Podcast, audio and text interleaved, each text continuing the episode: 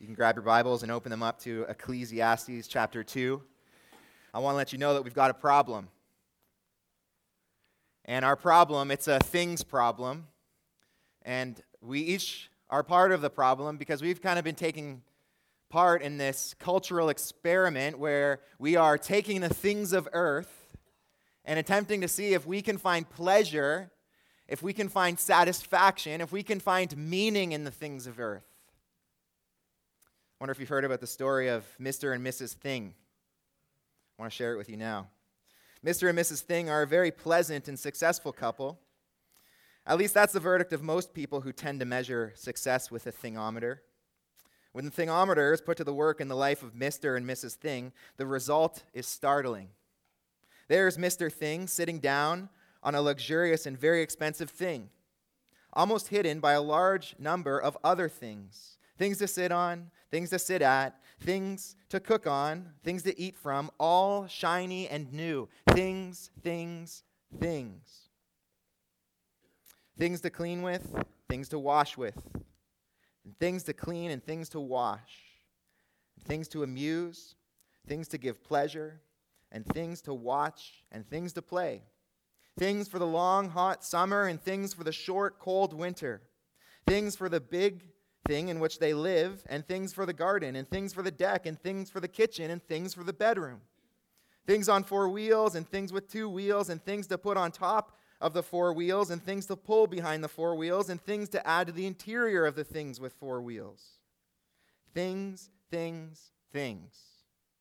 And there in the middle are Mr. and Mrs. Thing, smiling and pleased as punch with things, thinking of more things to add to things, secure in their castle of things. I wonder if you can resonate with the story of Mr. and Mrs. Thing. See, we can be tempted to believe that the search for satisfaction will be accomplished once we only have a little bit more. We wonder if our search for satisfaction will finally be done if I only had one more thing. Wonder if you could answer this question this morning. I would truly be satisfied if I only had blank. Solomon wants to join us this morning, and he co- wants to completely destroy this idea that we can find satisfaction if we just have one more thing. He wants to obliterate the notion that we could find pleasure in the things of earth. And so let's read Ecclesiastes chapter 2, verses 1 to 11 together. Solomon writes this I said in my heart, Come now. I will test you with pleasure. Enjoy yourself. But behold, this also was vanity. I said of laughter, It is mad. And of pleasure, what use is it? I searched with my heart how to cheer my body with wine, my heart still guiding me with wisdom, and how to lay hold on folly till I might see what was good for the children of man to do under heaven during the few days of their life. I made great works. I built houses and planted vineyards for myself. I made myself gardens and parks and planted in them all kinds of fruit trees. I made myself pools from which to water the forest of growing trees. I bought male and female slaves and had slaves who were born in my house. I also had great possessions of herds and flocks, more than any who had been before me in Jerusalem. I also gathered for myself silver and gold, the treasure of kings and provinces. I got singers, both men and women, and many concubines, the delight of the sons of man. So I became great and surpassed all who were before me in Jerusalem. Also, my wisdom remained with me, and whatever my eyes desired, I did not keep from them. I kept my heart from no pleasure, for my heart found pleasure in all my toil, and this was my reward for all my toil. Then I considered all that my hands had done, and the toil I had expended, in doing it. And behold, all was vanity and a striving after wind, and there was nothing to be gained under the sun.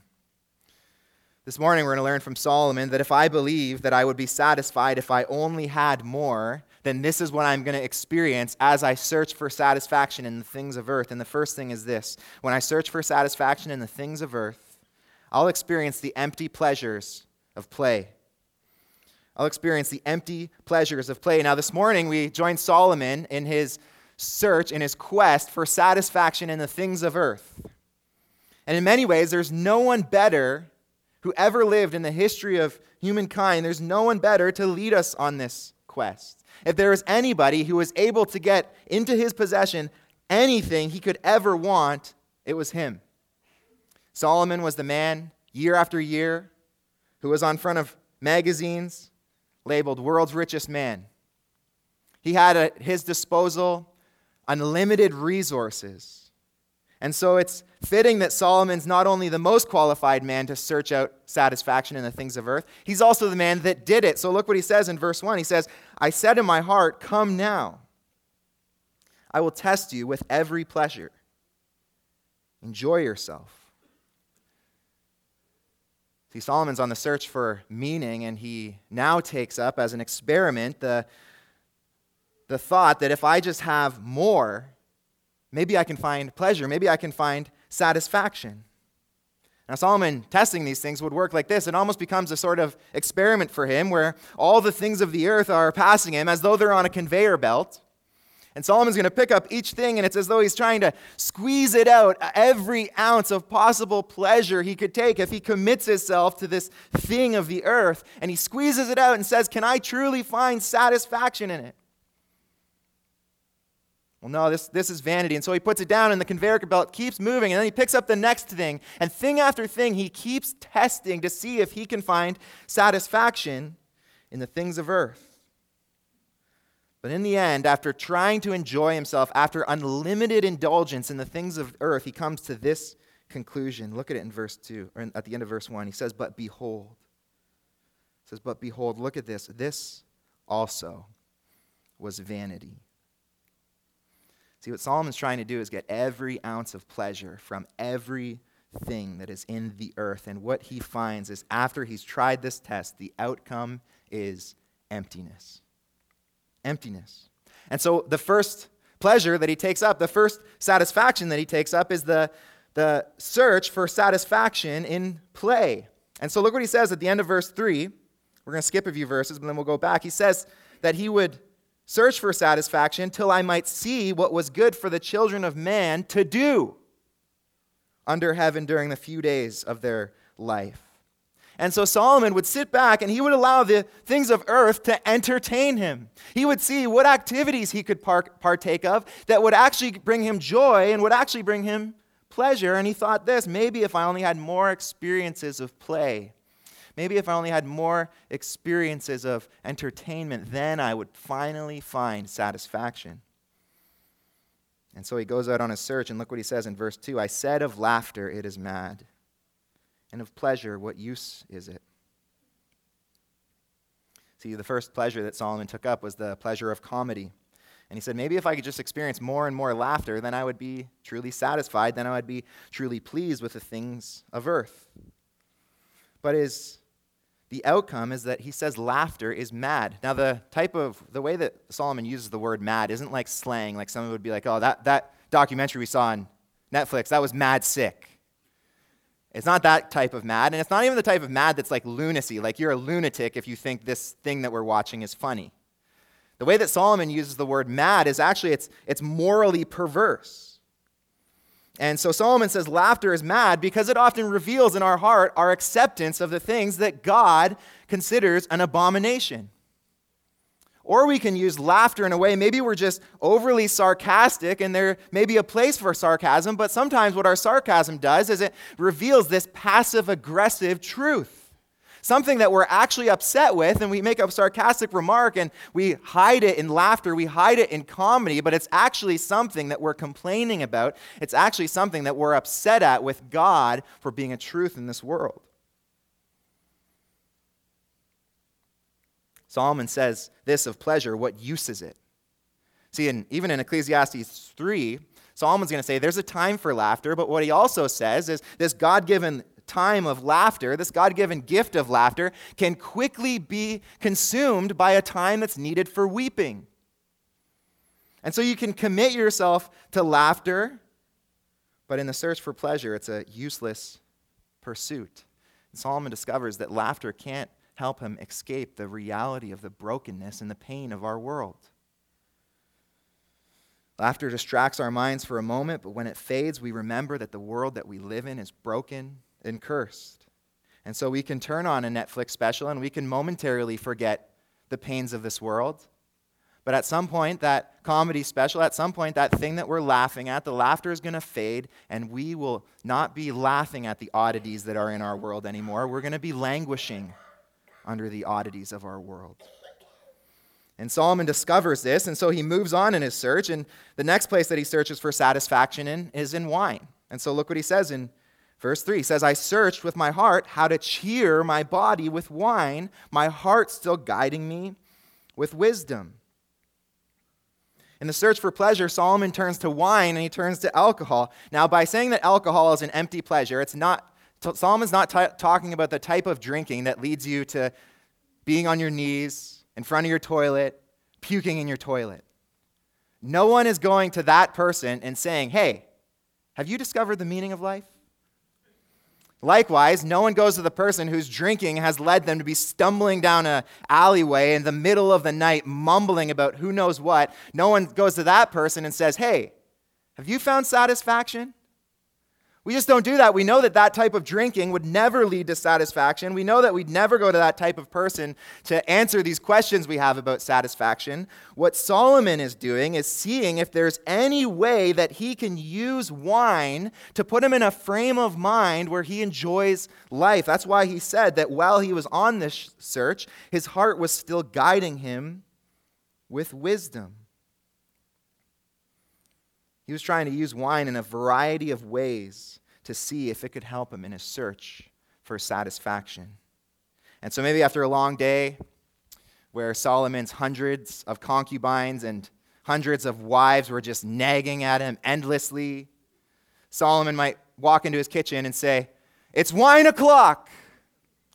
Maybe you'd see him, he's filled with the anxiety and stress of leading a kingdom, and he's got a mug that says, Coffee keeps me running until it's, acceptable to drink wine.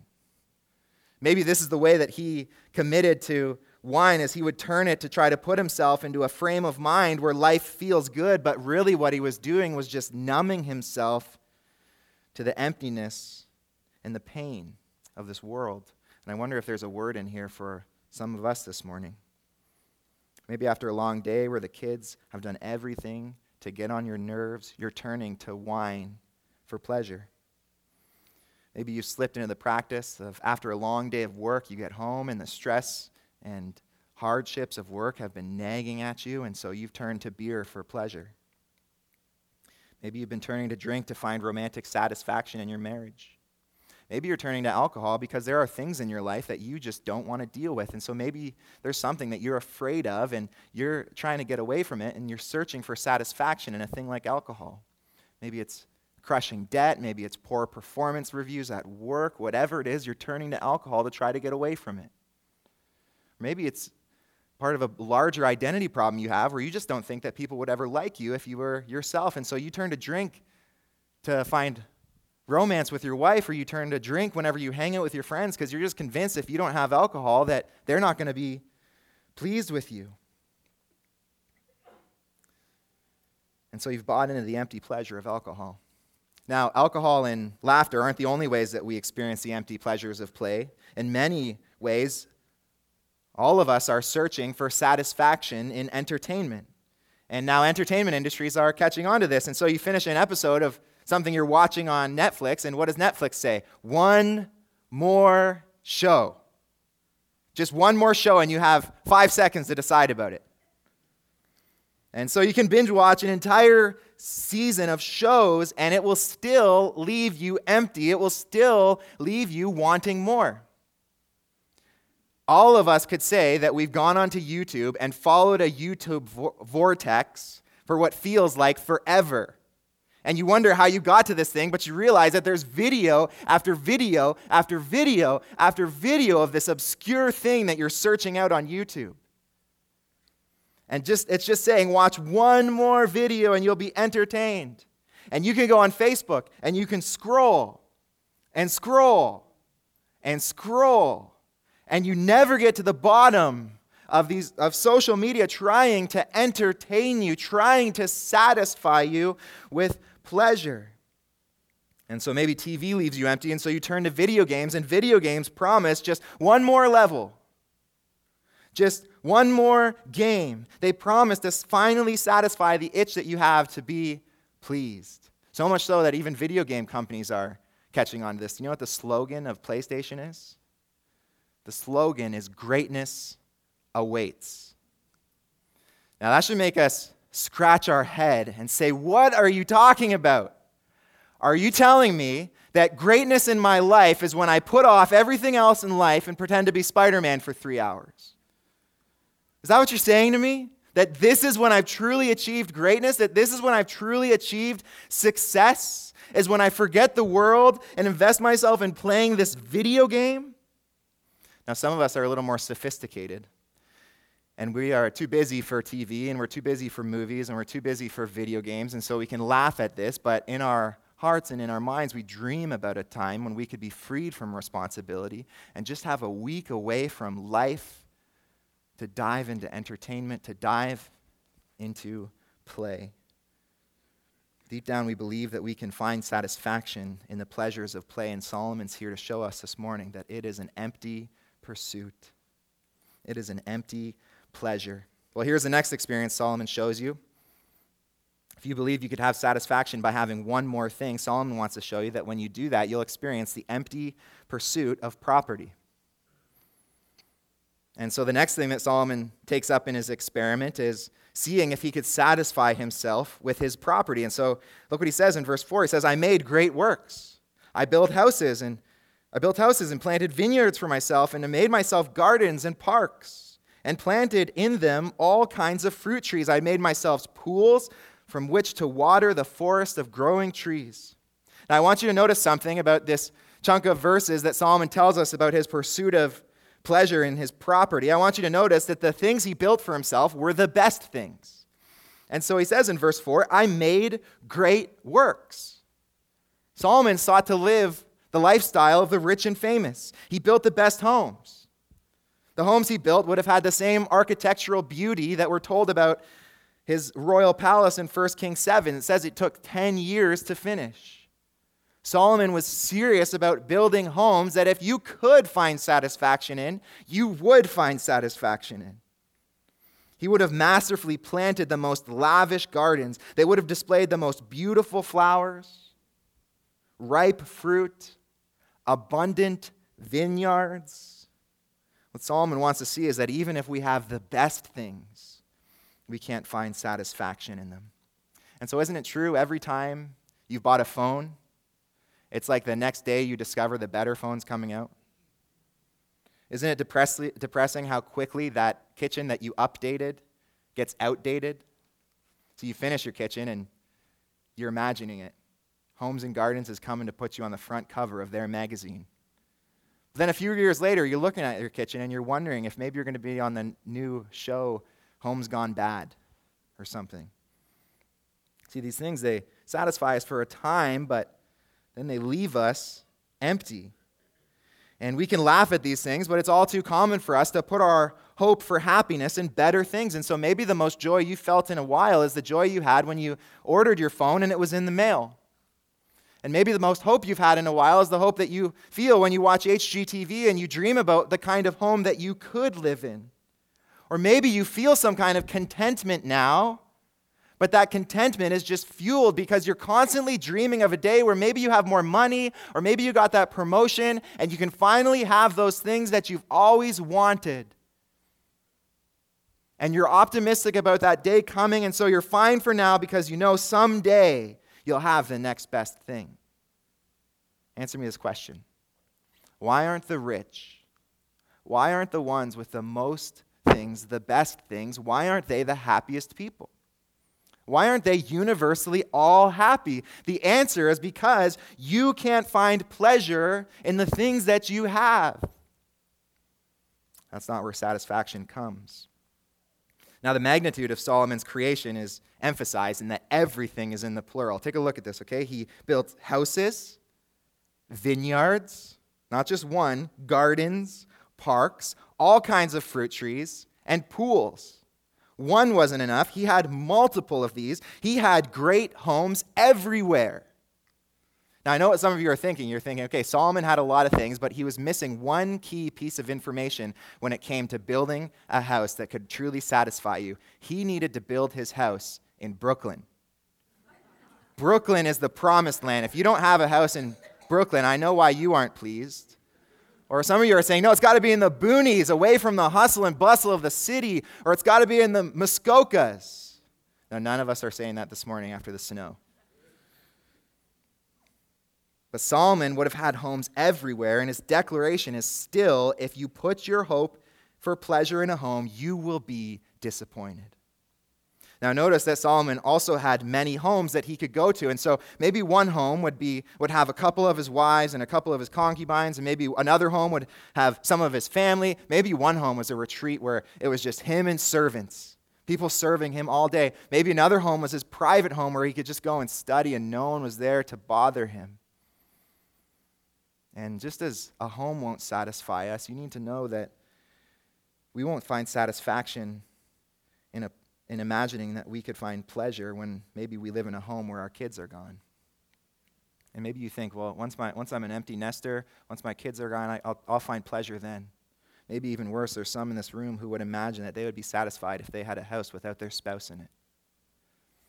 And you need to hear that this will not lead to satisfaction, and that many leave their homes, they destroy their families in pursuit of this empty pleasure, wondering if their living scenario would lead to more satisfaction. And I wonder if there are any here who are believing the lie that the grass is greener on the other side of a new marriage. And Solomon wants you to know this is an empty pursuit of pleasure, thinking that you can be satisfied by a home with different people in it. Now, we get a sense in the text that Solomon is rebuilding the type of paradise that Adam and Eve lived in. And so it says he had all kinds of fruit trees. And this is a hint for us that this is what, what Solomon's really doing is kind of building this Eden paradise. And so he rebuilt the garden, but the garden had one distinct difference. He could eat of all of the trees. And everything in this little paradise that Solomon built was for himself. So let me read this text again. I want to show you how everything was for him. Look at it. Look how selfish this paradise is for Solomon. He says, I built great works. I built houses and planted vineyards for myself. I made myself gardens and parks and planted in them all kinds of trees. I made myself pools from which to water the forest of growing trees. See, Solomon had built a paradise of great houses that were many in number, and each perfectly served him. And his declaration is still this this is an empty pursuit. Now, we are foolish to think if we, in our infinitely, infinitely less riches than Solomon, having less riches than Solomon, we're foolish to think we could finally discover the key to having a home that could satisfy us. Solomon wants us to hear this morning you'll never find satisfaction in your home, you'll never find pleasure in your property. Well, Solomon goes on in his quest for pleasure in the things of earth. And the last thing he wants us to know that we'll experience if we think that we'd have pleasure in one more thing is this we'll experience the empty promise of possessions.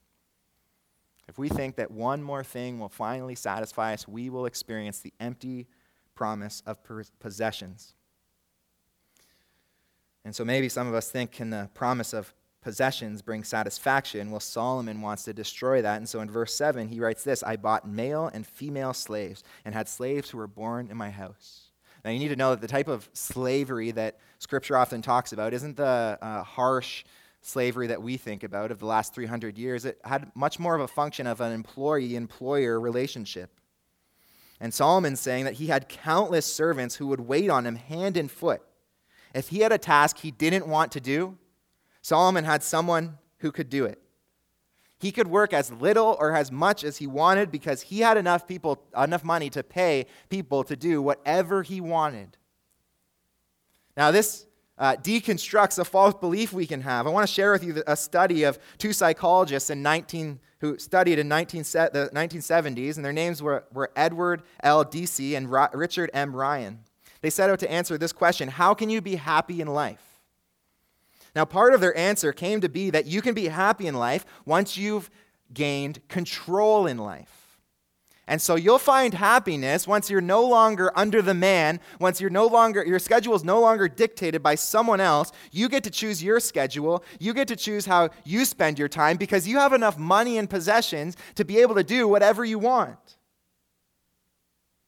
In our hearts, we can agree with this conclusion that maybe we'll find satisfaction when we have more money, more possessions, so that we can do whatever we want, whenever we want, wherever we want. We can buy into this dream that true happiness is found when we can take a vacation at any point in time. We can fly wherever we want. We can do whatever we want because we have nothing restricting our time. And Solomon is here to test the claim that these two psychologists made that control that comes from money and possessions can lead to happiness. And this is the result for Solomon it's an empty promise.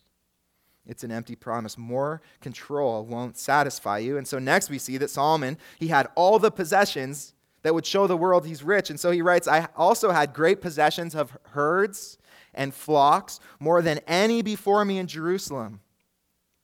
And if his, his great possessions weren't enough, he also had all the money in the world to be able to buy whatever he wanted. And so he writes, I also gathered for myself silver and gold and treasure of kings and provinces. Solomon committed to acquiring as many possessions and as much money as he possibly could. He became like John D. Rockefeller, who was once asked, How much money is enough? And his answer was, Just a little bit more. And each of us commit to this search, we get small tastes of its end that the more money we have, the more things we have, the more we want. And so even Benjamin, Benjamin Franklin would say this this will come up on the screen money never made a man happy yet, nor will it. There is nothing in its nature to produce happiness. The more a man has, the more he wants. Instead of it filling a vacuum, it makes one. If it satisfies one want, it doubles or triples that want in another way. See, each of us know this to be true about the possessions we have. We know that our current possessions aren't providing us happiness, but we believe that maybe our future possessions will provide us happiness. We believe that maybe the next thing that I buy will be the thing that will finally satisfy us. I remember a time where uh, Amber and I, we only had one car, and I was dreaming of the day that, man, we could have two cars, and Amber could drive to the place that she wants to drive, and I could drive to the place that I want to drive. And I, I said, it doesn't need to be a super nice car. Like, it doesn't need to be a sports car or anything. It just needs to be a car that when you push your foot on the gas pedal, it goes. Well, we got that 2004 Honda Civic and ever since then, I've been realizing that even a car that when you push your foot on the gas pedal and goes will prove to not satisfy you. And so the other day, I was driving with a friend, and I tossed my friend the keys because who doesn't want the opportunity to drive a 2004 Honda Civic? And I tossed him the keys, and I walked over to the passenger door, and I went to open it, and the handle ripped out in my hand. And that very same day, no word of a lie, I'm driving, and my windshield wiper flies off. And you can go out there right now, it's twist tied on. And if you drive by the office at any given time, you will find me beside Mark Sylvester's car, boosting my car because it won't start. In fact, I almost had to email Brian my sermon this morning because I went to start it and it wouldn't start. And what Solomon is teaching me is that money will never buy me a possession that I will be totally satisfied in. Even my next car won't totally satisfy me. Now, not only will having money and possessions not satisfy me, Solomon also wants us to hear that having people who live to serve us won't satisfy us. And so Solomon says, I also gathered for myself singers, both male and female. Now, maybe having singers follow you around all day and serenade you isn't your uh, thought of what satisfaction is. That might just freak you out a little bit more than please you. But it's not just Solomon that believes that it's other people that can satisfy him. We can fall into that belief too. We can believe that if we just were able to lean into other people, whether it's to entertain us or to please us or satisfy us in any way, that we would finally be pleased. It's the tendency of our heart to believe that other people can please us. And I just wonder if there's anyone here who's placed their hope in the satisfaction that another person provides, and you need to hear that others will always let you down. This is why I'm always concerned when I hear people who talk about an offense that another person has caused them or how another church has caused them to be hurt. Because I know that believing that you can be satisfied by another person is dangerous territory. That's why when we renamed the church, I thought about suggesting that we rename it Redemption Church, but then we have this slogan that says, We hurt people too. You'll get hurt here as well. Because what's going to happen when you, when you get 500 plus sinners in the same room to do life together? For heaven's sakes, what, what happens when two sinners stand at the altar and say, I do? A lot of sin. I can hear Amber saying, Amen. right? We put our hope in this sinner and, and we expect him to please us, but, but that person is a sinner and they're always going to let us down. This is why, if our church isn't full of forgiveness, we can never live together. Because we're sinners trying to do life together, and when sinners try to do life together, all that happens is sin. And you need to know that another person could never totally satisfy you. And there are some that are even placing their hope for satisfaction in a good thing like their spouse, in a good thing like their church, in a good thing that God has given them like friends, and you need to know that it could never, never please you. You are believing an empty promise. Now, Solomon shows us the last place that he tests to get pleasure, and it's at the end of verse 8. He says, He got many concubines, the delights of the sons of men. Solomon had more sexual partners than any person could ever imagine.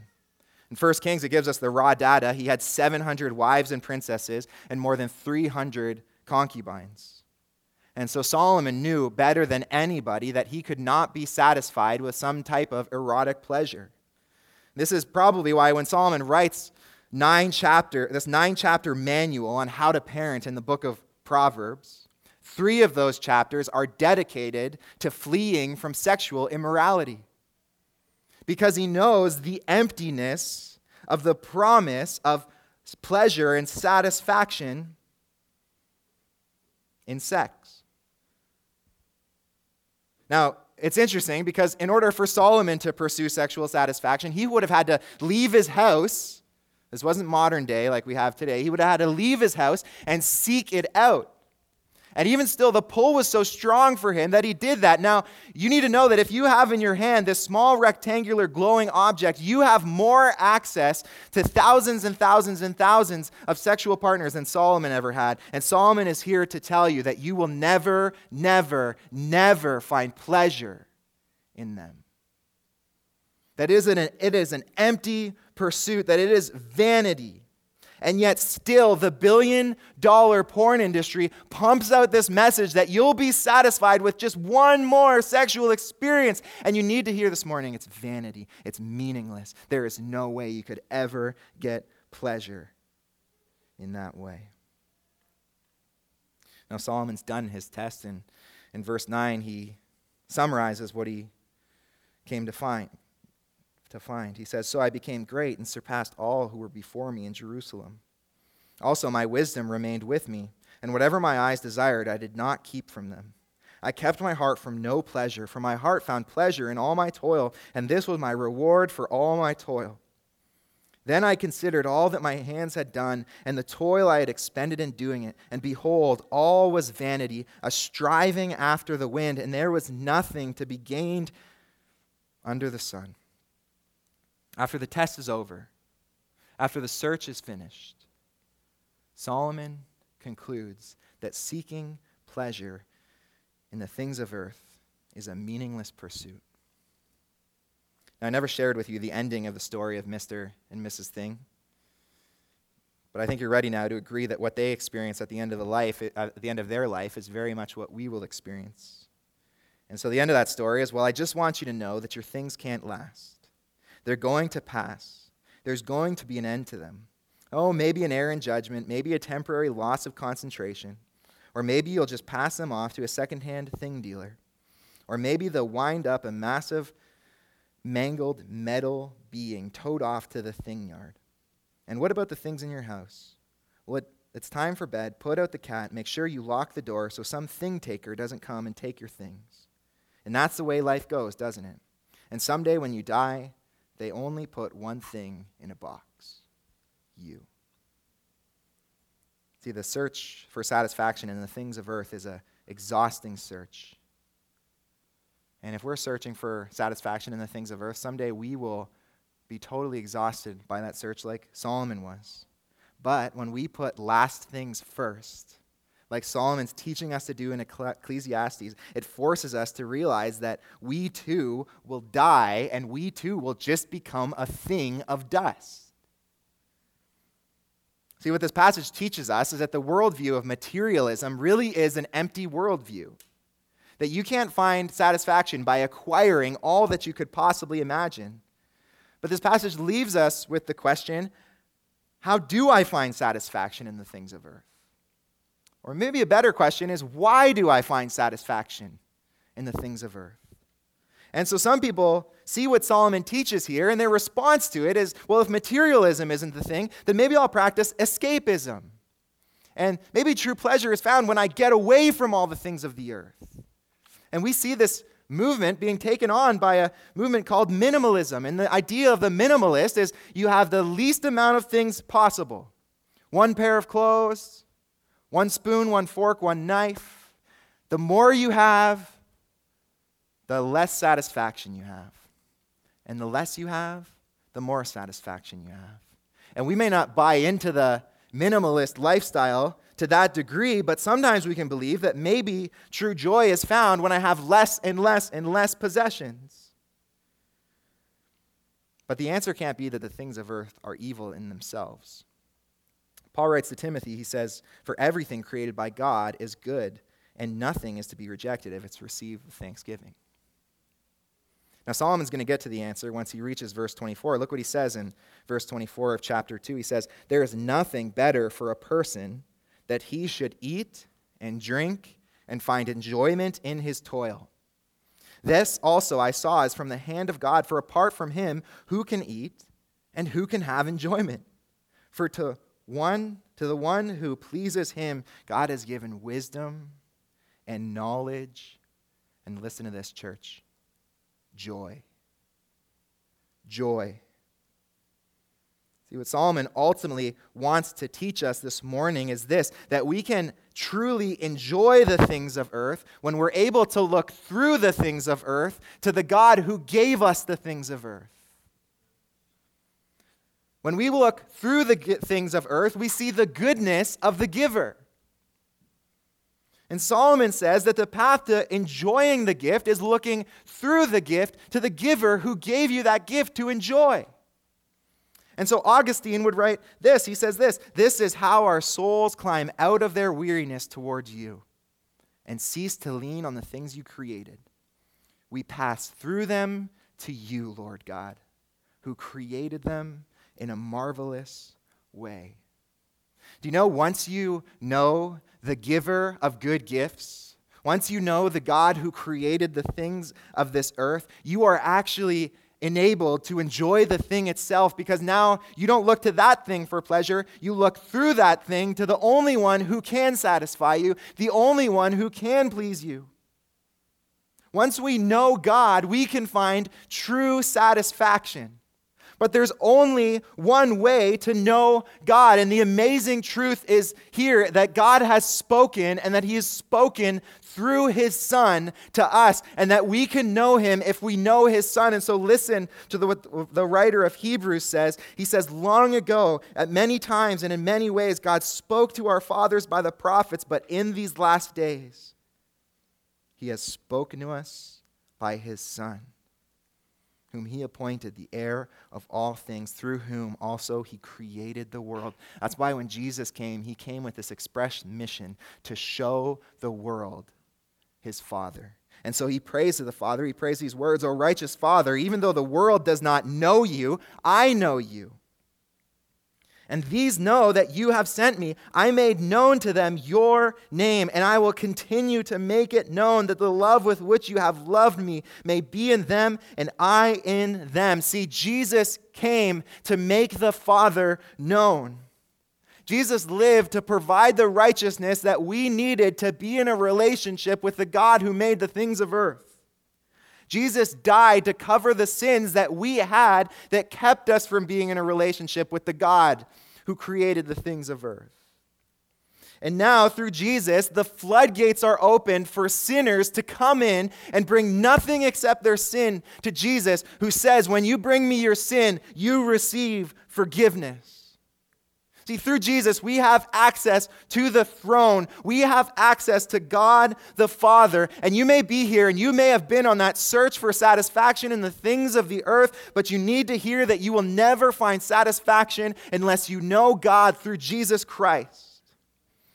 You need to hear that the pursuit of pleasure in the things of earth is an empty and foolish pursuit, but there is one who calls you this morning, and he calls you with these words, the words that are given to us in Isaiah 55, verses 1 to 2. It's God calling us, and listen to what he says. He says, Come, everyone who thirsts. Come to the waters, and he who has no money, come, buy and eat. Come buy wine and milk without money and without price. Why do you spend your money for that which is not bread? Why do you labor for that which does not satisfy? Listen diligently to me and eat what is good and delight yourselves in rich food. Listen, if you have been on the search for satisfaction in the things of earth and you do not know God, would you come to Him today? Would you delight yourself in the rich food that He offers to you now in this very moment? See, once you know God, you're able to walk with God, and the things of earth become vehicles for God's glory. All the things that God created, they become little mini preachers in themselves, and they're all declaring, God is glorious, God is good. And you can enjoy the things of earth because when you enjoy them, they're declaring the greatness of the God who created them.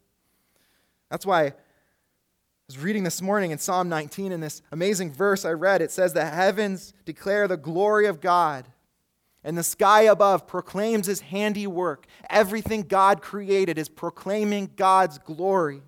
I love what Jonathan Edwards writes regarding this. He says, The enjoyment of God is the only happiness with which our souls can be satisfied. To go to heaven, fully to enjoy God, is infinitely better than the most pleasant accommodations here. Fathers and mothers, husbands, wives, or children, or the company of earthly friends, and we could add to this list all the things of the earth are but shadows. God is the substance. These are but scattered beams, but God is the sun. These are streams, but God is the ocean. See, once you know God through Christ, you look through the things of earth to the glory of God. And so you are actually freed to enjoy that thing that you find so much satisfaction in because as you enjoy it, you're not saying that pleasure can be found here. You're saying that you receive satisfaction from the God who created you. And all the glory is going to God the Father. Now, really practically, John Piper will always say it better than I do. So let's hear it from him. All of God's creation becomes a beam to be looked along, or a sound to be heard along or a fragrance to be smelled along, or a flavor to be tasted along, or a touch to be felt along. All our sense become partners with the eyes of the heart in perceiving the glory of God through the physical world. See, once you know God, all the things of earth no longer become the thing themselves that can provide you satisfaction, but the things that you look along, the things that you look through to see the glory of the God who gave it to you. And so Solomon does this for us this morning. He actually unleashes our potential to enjoy the things of earth. And he frees us from the guilt of materialism and the folly of escapism. And he unlocks the pleasure that can come from things like our play. He shows us the joy that can come when we recognize that our home, that our property is a gift from his hand. He shows us how to be satisfied and content with the possessions that we have. And he shows us it's okay to enjoy all the things of the earth when we look through them to the glory of God. Let's pray. Father, we bow before you. And God, we praise your name for giving us the good things of this earth. And God, we just take this moment to confess that there have been times, Lord, when we have worshiped the gift itself and we have enjoyed the things you give, gave as though, Lord, you didn't give them to us, as though we earned them for ourselves. And we have tried to search for satisfaction in the things of earth, and we have found time and time again, Lord, that they are empty of the pleasure that they promise us. And so we confess that to you, God, this morning, and by your mercy and by your grace, we trust your forgiveness, Lord, that you forgive us of these things, and we ask, Lord, that by your grace you would continue to change us Change us, Lord, so that we would not be so fickle as to think that we can find joy in the things of this earth. Change us so that we would see you and know that only satisfaction comes when we know you and when we live our lives to glorify you in all the things of earth. We pray that all the time, Lord, at every moment, that as we live with the things of earth and we buy the things of earth and we have the things of earth, Lord, that this would all proclaim your glory. Lord, that through us all the earth would shout your praise. God, we pray that you would accomplish this, and we need you to do it, so we ask that you would. God, we pray this in the name of your Son. Amen.